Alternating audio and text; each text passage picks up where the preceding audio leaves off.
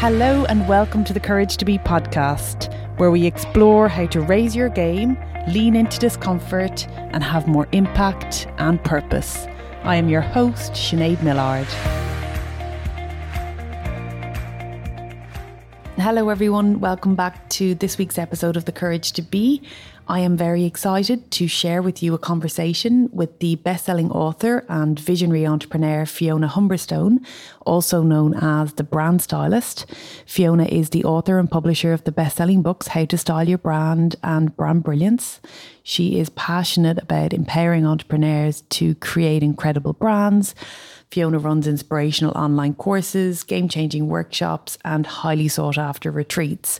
Um, but as always, here in the Courage to Be, it's a little bit more than um, everyday business. We're tapping into some of those tougher moments, um, leaning into those conversations, and Fiona shares very openly with strength and courage some of the tougher moments and how Fiona has managed to move through these experiences. Fiona, you are very welcome to the Courage to Be, and thank you so much for joining me. Thank you for having me. Yeah, we're sitting in Fiona's beautiful sitting room with our little doggy.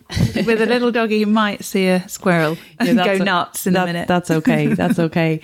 but as always, as I like to do with these conversations, let's get straight to the crux of the Courage to Be. Okay. Um, so you recently, the end of November, posted on Instagram a post which I'll refer to as feeling vulnerable. Yes. Um, which I was immediately drawn to read and so inspired by what you had to say that I actually reached out to you, invited you onto the show.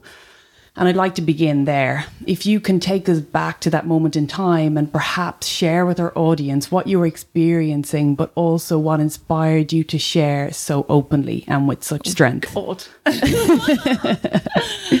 I think so. What inspired me to share was that I just got to that point where I couldn't not, if you know what I mean. Mm. And I didn't. I've got a really good friend who, Elizabeth, who I run lots of things past, and I didn't even ask her. Wow. I just kind of, I was just like, no, I'm just going to do it. I'm just going to write it.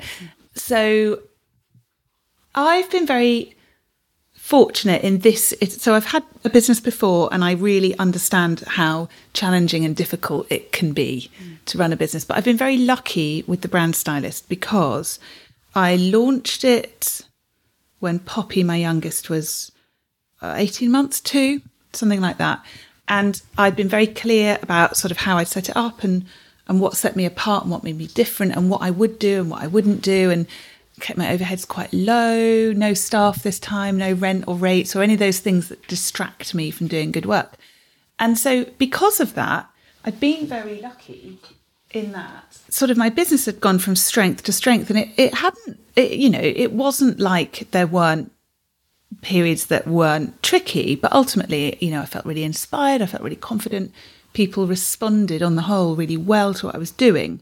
And for the last year, 18 months, I'd release things, and much to my surprise and delight, they would sell out kind of mm. instantly. So I'd done this retreat, and for two years in a row, it had sold out in like a day. And then I launched this program called Elevate, which was all about helping brand designers take their work and their businesses to the next level. Mm. And I launched the first one in July, just thinking, oh God, I might get three people, but you know, I want to run one in September, and if I if I want to do that, I have to launch it now. So I did it, and it, again, it sold out in a day, which kind of blew my mind. Yeah. And then I, yeah, and Elevate was going really well. The feedback I was getting from these people was phenomenal. Mm. So I spoke to Elizabeth about launching another Elevate in January because January is a time when for designers, in my experience, it's always been super quiet. So it's a brilliant time to work on your business. And we were kind of debating is it too soon after the first one? You know, there hasn't been much of a gap, but the feedback from the designers that were doing Elevate was so phenomenal. And there'd been so many people telling me in July that they wanted to do the course in January that I thought, well, I've just got to do it.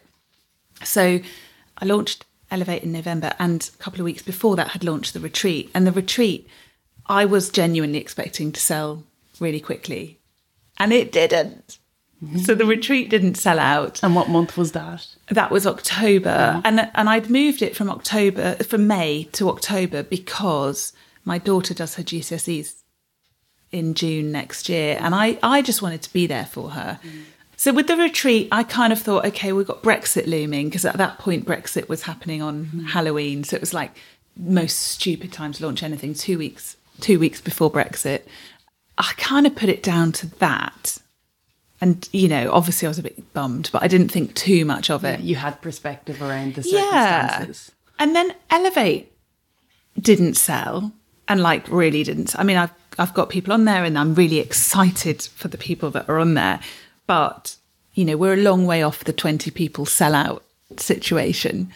And um and I just felt really, really bad about it. I just and it was a weird thing that bit because I suppose I I just felt like maybe I've just not done enough. You know, maybe I've not given away enough free things this year, or maybe I've not shared enough with the community. And actually, I have done loads.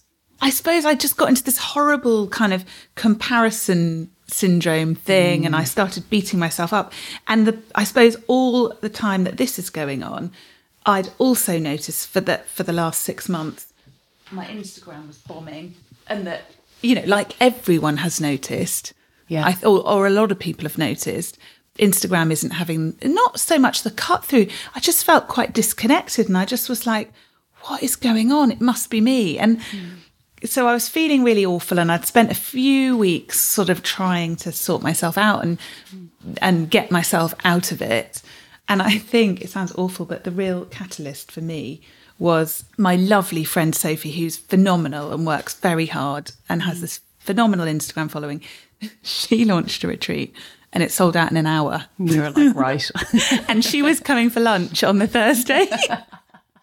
and I just felt so, like such a failure. I really, really, really felt like a failure. And I just thought, I don't know how, you know, my own sanity can cope with being around someone that is exuding such success mm. without understanding what's going on. I just, I just felt like I wanted to understand what was happening. And I, and I wasn't really planning on posting that post, which sounds weird, but I'd been listening to this podcast by Sara Tasker and Jen Carrington, Letters from a Hopeful Creative. Okay, yes. And they, they had some stuff on comparison, which was really helpful. And the, uh, Sara had said something about if only you could see her drafts folder.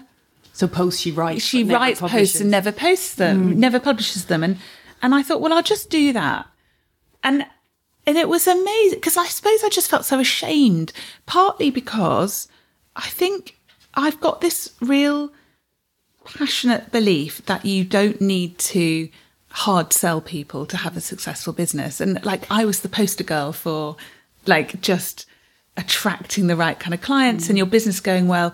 Uh, It's not that I don't work hard. I work incredibly hard. on the on, on the right But things, to yes, yeah. And I suppose I just felt like, geez, this is like undoing this whole thing, and I, I just feel like such a failure. So I wrote this post, and as I was writing it, I just felt that weight lift of shame and embarrassment. And I didn't do this really for the posting, but as I was writing it, the, the last couple of paragraphs, I'm talking about what I'm going to do to turn myself around because I never write negative, moany posts. Your posts are quite inspiring and Uh, uplifting. Yeah, and I always want them to have some kind of value in them rather than just me moaning. And it was that kind of writing that stuff about what I was going to do that made me feel really inspired. And I thought, well, okay, if I feel really inspired, one, I want people to know they're not alone. Mm. That was why I posted it. And also, yeah, in the end, it just, I suppose I felt like I had nothing to lose, mm. really. I, Yeah. did, I didn't expect, I mean, it's had a phenomenal response because the blog post has had kind of hundreds of comments and then the Instagram post the same. And then I got lots of emails and direct messages and, mm. and I came home one day, I think it was on the Saturday, to this massive bunch of flowers on the doorstep, which was so nice from someone that I worked with years ago. She lives in the village that I don't see, uh, you know, I've not seen her for years and just things like that. Just really, Yeah, and I think you know, I, I know it's very, it sounds cliche to say we connect with people's imperfections, but I think somebody who has had the amount of success like you, and you talk about words like shame, Yeah. embarrassment, right? Yeah. we're all experiencing them at Yeah. some point in time, and to read it, Yeah. from someone who you know, you see this beautiful grid, you see Yeah. these wonderful programs. You know, it's I think it's it kind of shows the I guess um, your capacity to genuinely serve the tribe or the community that it is you're connected with, you know. Um, and I think for me, I, you know, I was drawn because I could see it's everything about the post was candid. I mean, I guess there was nothing about it. It was just you. You couldn't but see the intention behind it. Oh, well, that's good. Because I was worried. I was really worried. And and I did have one person say, I can't remember the words they used, but and you know, there was no accusation and there was no backlash. But I got the feeling that she had seen it as a, a bit of a a ploy. Mm, a strategy, so a strategy, yeah. And you know, like that that's everything I stand against mm. is doing things because it ticks box or because it there are things with my Instagram that I think, okay, well, if that's the way you have to play the game now, I'm not playing it. Mm. You know, Yeah, and you yeah. read all these strategies by Instagram influencers who are like, you've got to be this and you've got to be that, and you, and I just think, no, I'm just going to be myself, and if that means it doesn't cut through as mu- as much anymore, mm. Then that's what happens. And this was amazing to show me that there were still people there listening because I just felt like I was putting this good stuff out, and people just weren't getting to see it. Yeah. It's not that they didn't like it, but they weren't getting to see it. And that was amazing as well for flipping my focus. So now what? Because I, you know, for the last few months, I don't know about you, but I've woken up and I've thought, right, what on earth am I going to put on Instagram today? Mm. It doesn't matter how good it is. How am I going to get people to notice it? Because however good it is, quite often Instagram doesn't show it. And now I just feel like I've got this connection back to my tribe and I understand what they want and I understand what they're going through and what they need from me. And I know exactly what I need to do and I'm really inspired. So now I'm writing loads on the blog and I'm using Instagram to tell people about the post that's on the blog Mm, rather than the other way around. Yeah. You know, I think Instagram has been amazing for lots of people, but I think it takes away a lot from what lots of us are good at. Like I love to write and I love to share useful content. You can't do that on Instagram. It reduces mm. it to so few characters. obviously there's a process when we go through a painful experience, right? But there's a genuine capacity in how you share this experience of you being able to reflect on the experience and extract the learnings. There's a general theme that I see when when interviewing very high performing individuals, and they have a it came up very strong in Nick Evans, ex All Blacks, when I interviewed him. Yeah. His capacity when he got dropped from the All Blacks to really reflect. I think there's a process where you're not ready to reflect, maybe like right. Yeah, then, yeah. but to go back and almost extract the information what's from what's happened and really just kind of put the emotion to the side Mm. for that moment in time. So what would you say, I guess, has this been something that you've always intentionally been able to do throughout your career or for per- perhaps people out there who kind of avoid those painful experiences and just want to quickly move on?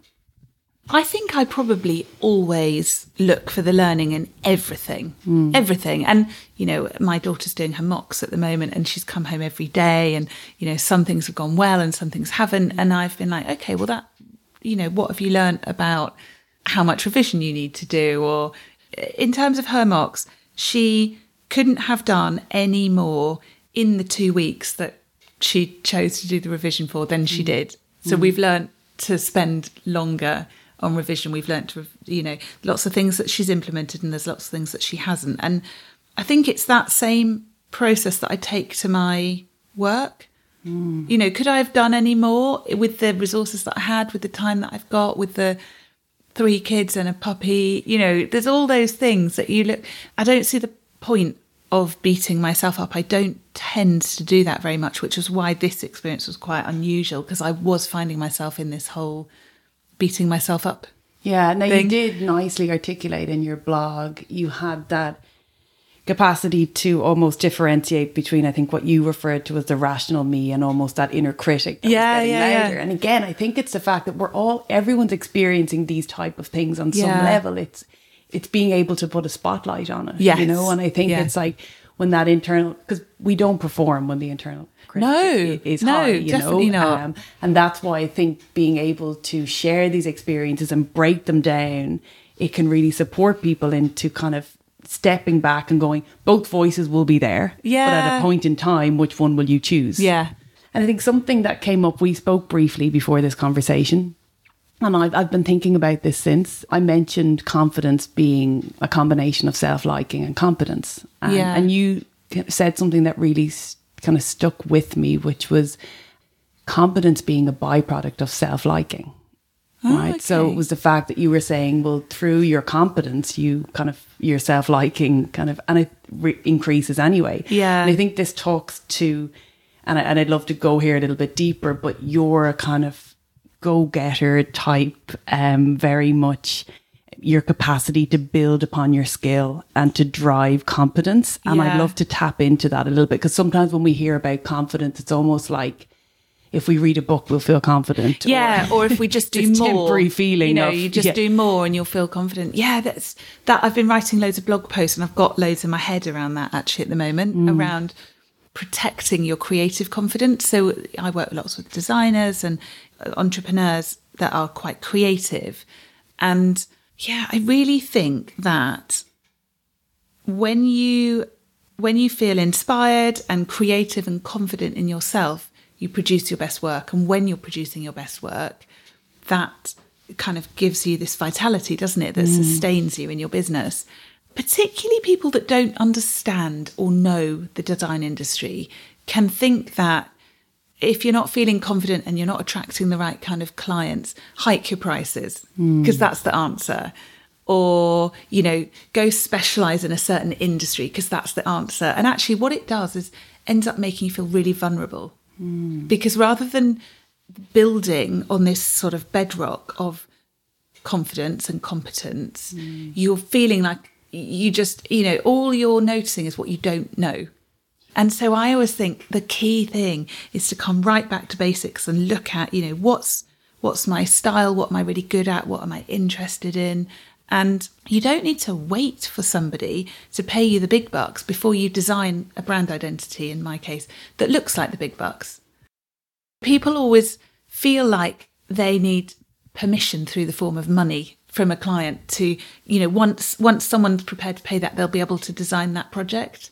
Oh, so it's almost like deliver that level of excellence, even if it's not reflected in yes, the price or yes. right, yeah, And yeah. Uh, Yesterday, I put this post out there about letting brilliance lead the way. So, you know, rather than, I think certainly as creatives, but all entrepreneurs, we've got two choices. So you can either put all of your energy into learning the algorithms, learning how to write direct sales copy, you know, creating elaborate sales funnels, working on your SEO, or you can put your energy into being really good at what you do. And you cannot do both. No one has time to do both. You know, it's one or the other. I've never met anyone that can do both well. One will suffer. And what I've learned, because I've tried both, what I've learned is that when you focus on being really good, people talk about you. People say, oh, go and work with so and so because she's mm. brilliant. And that is far more powerful than any algorithm ever will be. And probably far more fulfilling on a very base. I mean, you engage with the process daily. You're you so engage with the vulnerable when pro- you're at the mercy of algorithms and SEO. As a result of that um, vulnerable post, someone emailed me and said that they had been top for some search on some kind of platform, Yeah, for yeah, argument's sake. yeah. And overnight, their sales, had, the algorithm had changed and their sales had fallen through the floor and her whole business had collapsed. Wow. So it was a complete reliance on an algorithm. Yes. Yeah. I mean, how devastating. And she said she's picked herself up slowly and but how mortifying. And I think if you focus on being brilliant, none of this is invaluable. You know, you you're going to have times like I do when mm-hmm. it's tougher than normal. But I think what that post, that vulnerable post showed me was actually it probably wasn't really things that I had got wrong. There was bigger stuff going on out there in the market. You were able to kind of define it as a business problem rather than a personal problem. And that was the game changer for me because as soon as I realized that it was a business problem and that I hadn't upset a load of people and that I hadn't offended everyone or that I wasn't irrelevant and what I was saying, people were saying the quality of what you produce is amazing.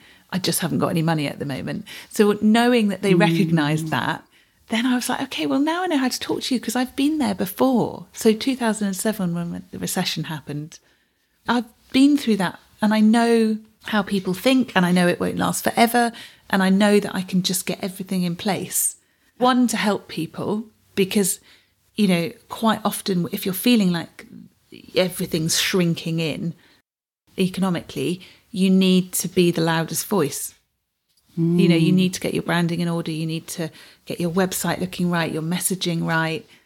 Yeah. You know, so there's loads of stuff I can do to help people because I've been there before. So it, it was knowing that it wasn't a problem with me, but that actually there was a business issue. Yeah, of course. And that courage to ask people what's going yeah, on yeah, and yeah. to get that information yeah. back. Yeah. And I guess obviously you brought up branding and I could talk about vulnerability and failures and reflection all day, but let's go to branding. I think I'm specifically thinking about branding as it relates to small business owners yeah. and thinking of my audience as well. And it feels like the expectations have changed dramatically, right? So if I think back to, I guess now there's an expectation on small business owners to have a brand that is of a certain level of oh quality, God, right? Yeah. Um, but I think that also results in kind of a lot of overwhelmed small business owners not knowing where to start or what level of investment they need. They don't necessarily have the design capabilities themselves. What would you say to small business owners who are perhaps in this situation? I think what's really exciting is that 20 years ago, you didn't need brand identity, did you? Mm. You know, you could business you could run a business. Everyone accepted that it's a small business, and then there were no expectations. You know, there wasn't such a thing as a website for a small business. You had a business card, a letterhead, and a brochure. You know, and that yeah. that you know that looked however it looked, yeah. and it didn't it didn't really matter. And I can remember when I started my career in 2000, I started in a print company and, you know, we talked about corporate identities. I mean, how ridiculous corporate identity for a micro business. But I think it's so exciting how branding has completely evolved. And I think our expectations as consumers are that we don't make any concessions for mm. the fact that you're small mm. in terms of your brand. You know, if you're making soaps, they need to look just as beautiful, if not more so, than the stuff we can get on the high street. Yeah, so we expect that, that, the expectation could be higher for small yes, businesses. It's hard. Yeah. Yeah, yeah. but I think what's really exciting is it's not impossible to achieve that, and it doesn't have to cost you a fortune. Mm. So this morning I was working on a vineyard brand, so new English sparkling wine vineyard in Sussex, mm. very glamorous, very exciting, mm. and they've invested quite a lot of money in their branding. Mm. But, you know, I work with people who have done their brand identities themselves or or really bootstrapped it. I do recommend you invest in the brand identity because it makes such a difference to your mm. confidence if nothing else. But however much money you spend, what advice I would give to go back to your question is to get really clear on what your business is, what sets it apart and what impact you want to create. So by that, I mean, when people look at your website or you hand them a business card, if people still do that, I certainly yeah. don't have any anymore. Or, you know, they see a piece of packaging or whatever it is. How do you want people to feel about your business? What do you, you know, what sense do you want them to get? Where do you want to pitch it in the market? And it, if you can get that focus in at the start, it will make a huge difference. I hear a lot of people talking about logos. So having a logo created, you know, as a kind of a starting point. Yeah, right. It's a kind badge. of skipping nice the badge. clarity process. Yeah, I think yeah. the thing is, having a logo created is really exciting. You know, when we dream about setting up our own businesses, quite often that dream involves what your brand might look like, doesn't it? Yeah. Nobody ever dreams of creating brand clarity. like it's yeah. not it's not part of the dream. And it's difficult. It's not it's really difficult. Mm. Really hard it requires you to be quite brave because actually, to have clarity, you have to accept that you're not going to be all things to everybody. You can't appeal to everyone. You've got to kind of really focus in, going back to the confidence really about what it is that sets you apart and what makes you different. So it's quite hard to get to. Yeah. Can, can I ask you, yeah. what is it that sets you apart and makes you different? So if you were to kind of. Me? Yeah. yeah. See, I do. One thing I do think is that you never totally have this stuff nailed. Mm. And the reason I'm saying that is if you'd asked me this in September, the answer I'd given you might have been slightly different to what I've learned about what's going on in the market now. And you hmm. have to be responsive to that. So I think that my focus for my business is all about empowering entrepreneurs and designers to create incredible brands. Firmly believe that the brands should be intentional. So it's not just about having a nice looking logo, it's about having something that sets the right tone, helps you create the impression you want. You know, so I think intentional design is a really key thing for me. And working with entrepreneurs that think big. Not not every entrepreneur values branding and design and that's okay because there's lots of different ways to run your business, but for me a big part of what I do is not hustling. You know, it's mm. about attracting the right kind of clients without having to do the hard sell. And how has that evolved for you over the years? So, as in, has it taken you long to kind of, I guess, articulate what you're now articulating? I guess the launch of the brand stylist, which was Well, I launched in 2014 and my goals were pretty similar. I had had a design agency before that. I've been doing this whole thing for about 20 years. The intentional design came about through the design agency and the empowering entrepreneurs. Again, you know, I met so many entrepreneurs in my last job that really, or my last business, that that really I was seeing time and time again that they had commissioned brand identities that they weren't happy with and they knew they weren't working for them and they knew they wanted to work with us to get to put them right mm. but because they'd spent however much money 6 months a year 2 years ago they couldn't bring themselves to do it again Yes. and I was just like oh, oh this is so sad like they they could really do with knowing how branding works and what kind of things to ask for and what kind of signals it's sending out so that they're not having this kind of regret six months down the line. Mm, or having um, that dread when you even i guess as you're thinking i'm kind of processing this for myself as well it's like there's one thing outsourcing your branding but then it's almost like not feeling empowered to really glance a critical eye over it and feel confident in even knowing whether or not it's right Yeah, exactly. and and that was really interesting about this. So this morning we had a presentation from the design agency and you know, they're a really amazing design agency. But I was really glad I was there because the clients were talking lots about what they liked and what they didn't. And I was able to take a step back and go, okay, but our brief is that we want it to feel relaxed and unpretentious and we want quality and we want it to feel quite contemporary. So actually, this is the one that answers that brief. And it takes quite a lot of focus and competence, I guess, to get to that point because you've really got to understand what you're seeing and what signals what you're seeing is sending out. Yeah, so then that brings me to c- coming back to the courage to be. And, you know, you mentioned 20 years there. And I think that's just important for us to say that a lot of people listening might be starting out, right? And it's really hard to have patience in today's market because it Mm-hmm. Looks like everyone's having an overnight success. And, Oh my and, God, you know, we're yeah. all, so I think it's just to, to kind of have that perspective for a moment. And, and then is something that I talk about is this capacity to go into the market and play to extract information so that we can move forward. And you talked about it taking time to know where our competence lies, right? So mm. at what point in time do we say, oh, I need to invest in a brand, branding kind of investment or I don't have that clarity just yet. You know, so as I think that there's, if we think about new business owners who perhaps are feeling excited about Yeah. kind of creating that brand, Yeah, yeah. Right? When is it too soon? To create the brand. Yeah, so yeah, because you really talked about learning, question. you know, what you're competent in. I think that takes time to be in the market. And also, you know, let's say you've got a product, who you think you might be selling to or what you think they might value about what you're doing can change. Mm. So I think when you're launching anything, you have to have absolute clarity. It's just essential. And, and all you can do is create clarity from the information that you've got. So I created a course about a year ago called Brand Clarity. Hmm. And the whole premise of that is that you go back to it. You know, so so do it before you launch, but do it again 6 months in and see what's changed. Yeah. You know, it's that measuring process. Do it every year.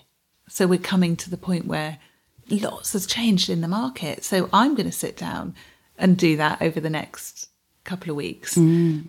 so I think the clarity will always change. I think quite often what sets you apart and what message you want to give people will stay quite constant. So for that reason, you really need to la- launch your brand as you mean to go on. It might be refreshed, but your the messaging shouldn't fundamentally yeah, change. and the, yeah, so I wouldn't go all out and spend a ridiculous amount of money, but I think spend enough that you get really good quality work. If you've outgrown it in two years, happy days. yeah, You know, Yeah. then you're doing really well. yeah. But you should, in theory, it should last you about ten years.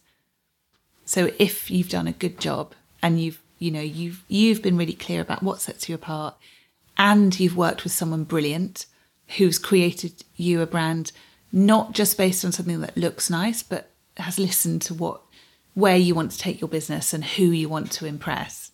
Yeah, and I think that's the interesting thing in uh, thinking about when it's a service based brand.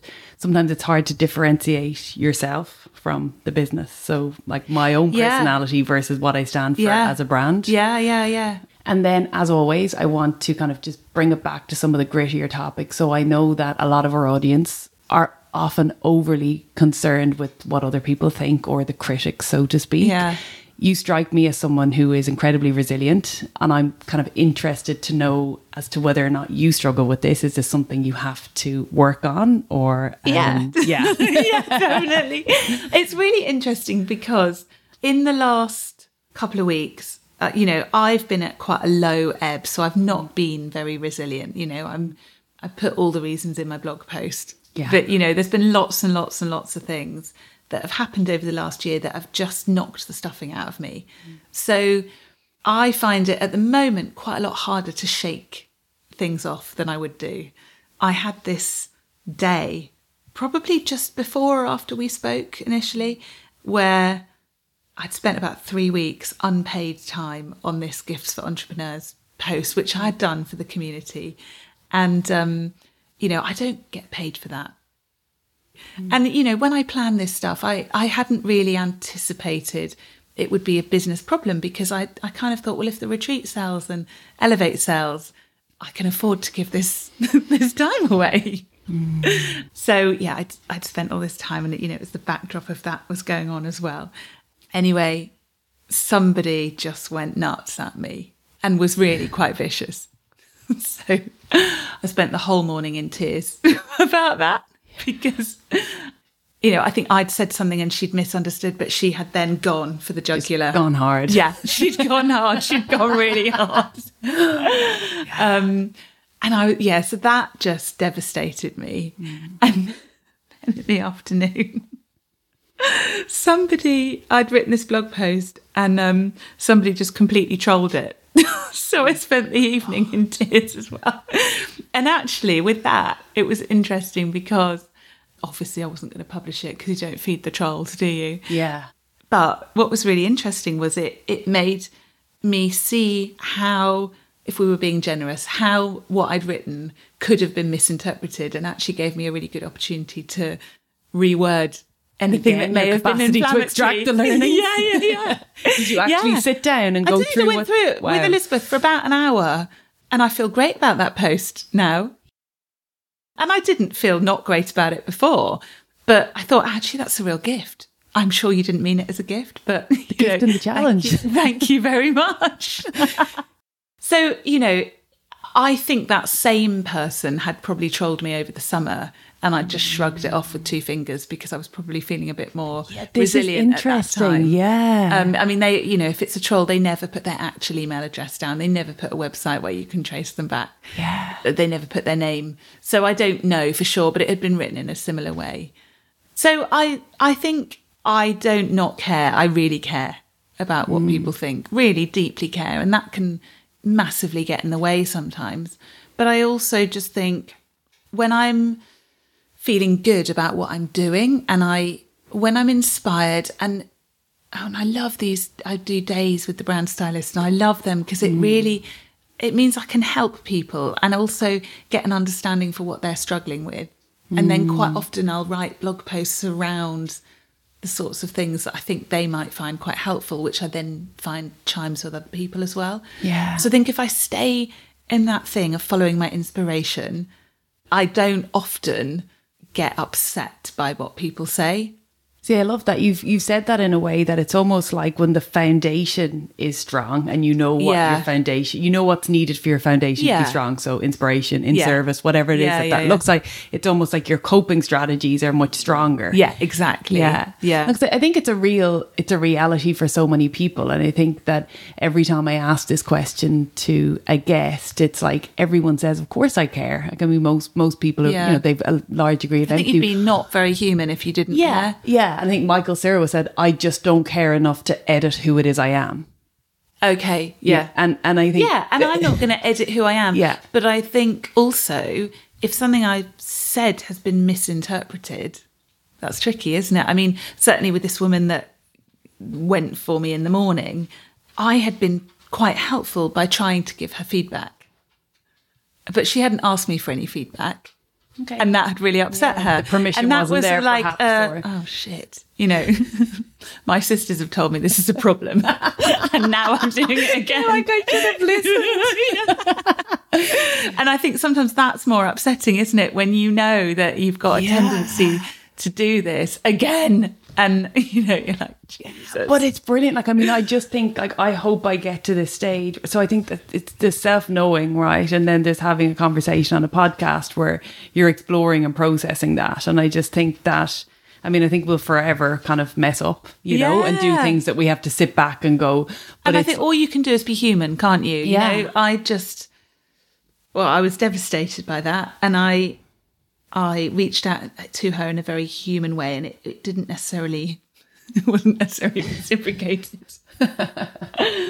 but but I just uh, after that I felt quite at peace with it because I thought actually I've been really genuine and really myself, and I don't know what's going on in her life, and and you know may it, well I know that what you know that didn't have a very positive impact on her and that's really gutting isn't it And, Yeah. you know Yeah.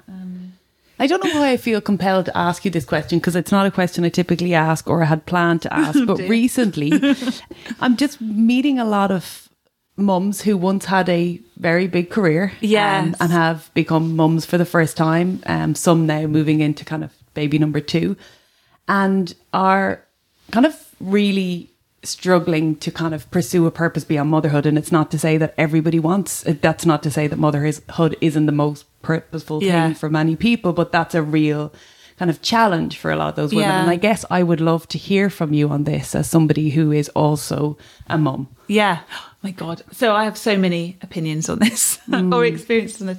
So I had Ellie, who's 16 in March when I was 25. Mm. So I was really young. My mum didn't work. We never had any money growing up. And yeah, you know, I got a great education and I I loved my work. But the minute I was pregnant with Ellie, I wasn't remotely interested in work. I wanted to be a mum and I wanted to be at home, and that just wasn't possible for us. So we were 25. We still had student loans when we got Yeah, pregnant. I mean, I paid them all off in nine months, but you know, we didn't own a house and we moved out to Surrey, which is one of the most expensive areas in the country. And, you know, lots of my friends were and are 15 years older than me. So they just had this level of financial cushion that we will never, you know, we, we've never been able to, uh, no matter how hard you work, you know, if you have a baby at 25 rather than 40, it, you know, you, you'd never kind of catch up. yeah yeah It doesn't matter how successful your business is, well, to, within reason. So it's always been important to me to be around for the kids. And that's not just because there's pressure from the family. It is important. I want to be around.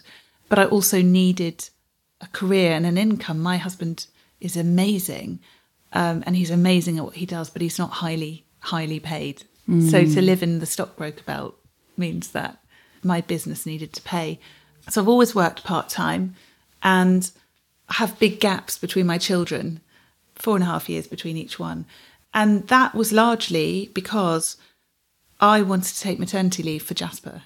So Jasper's 11.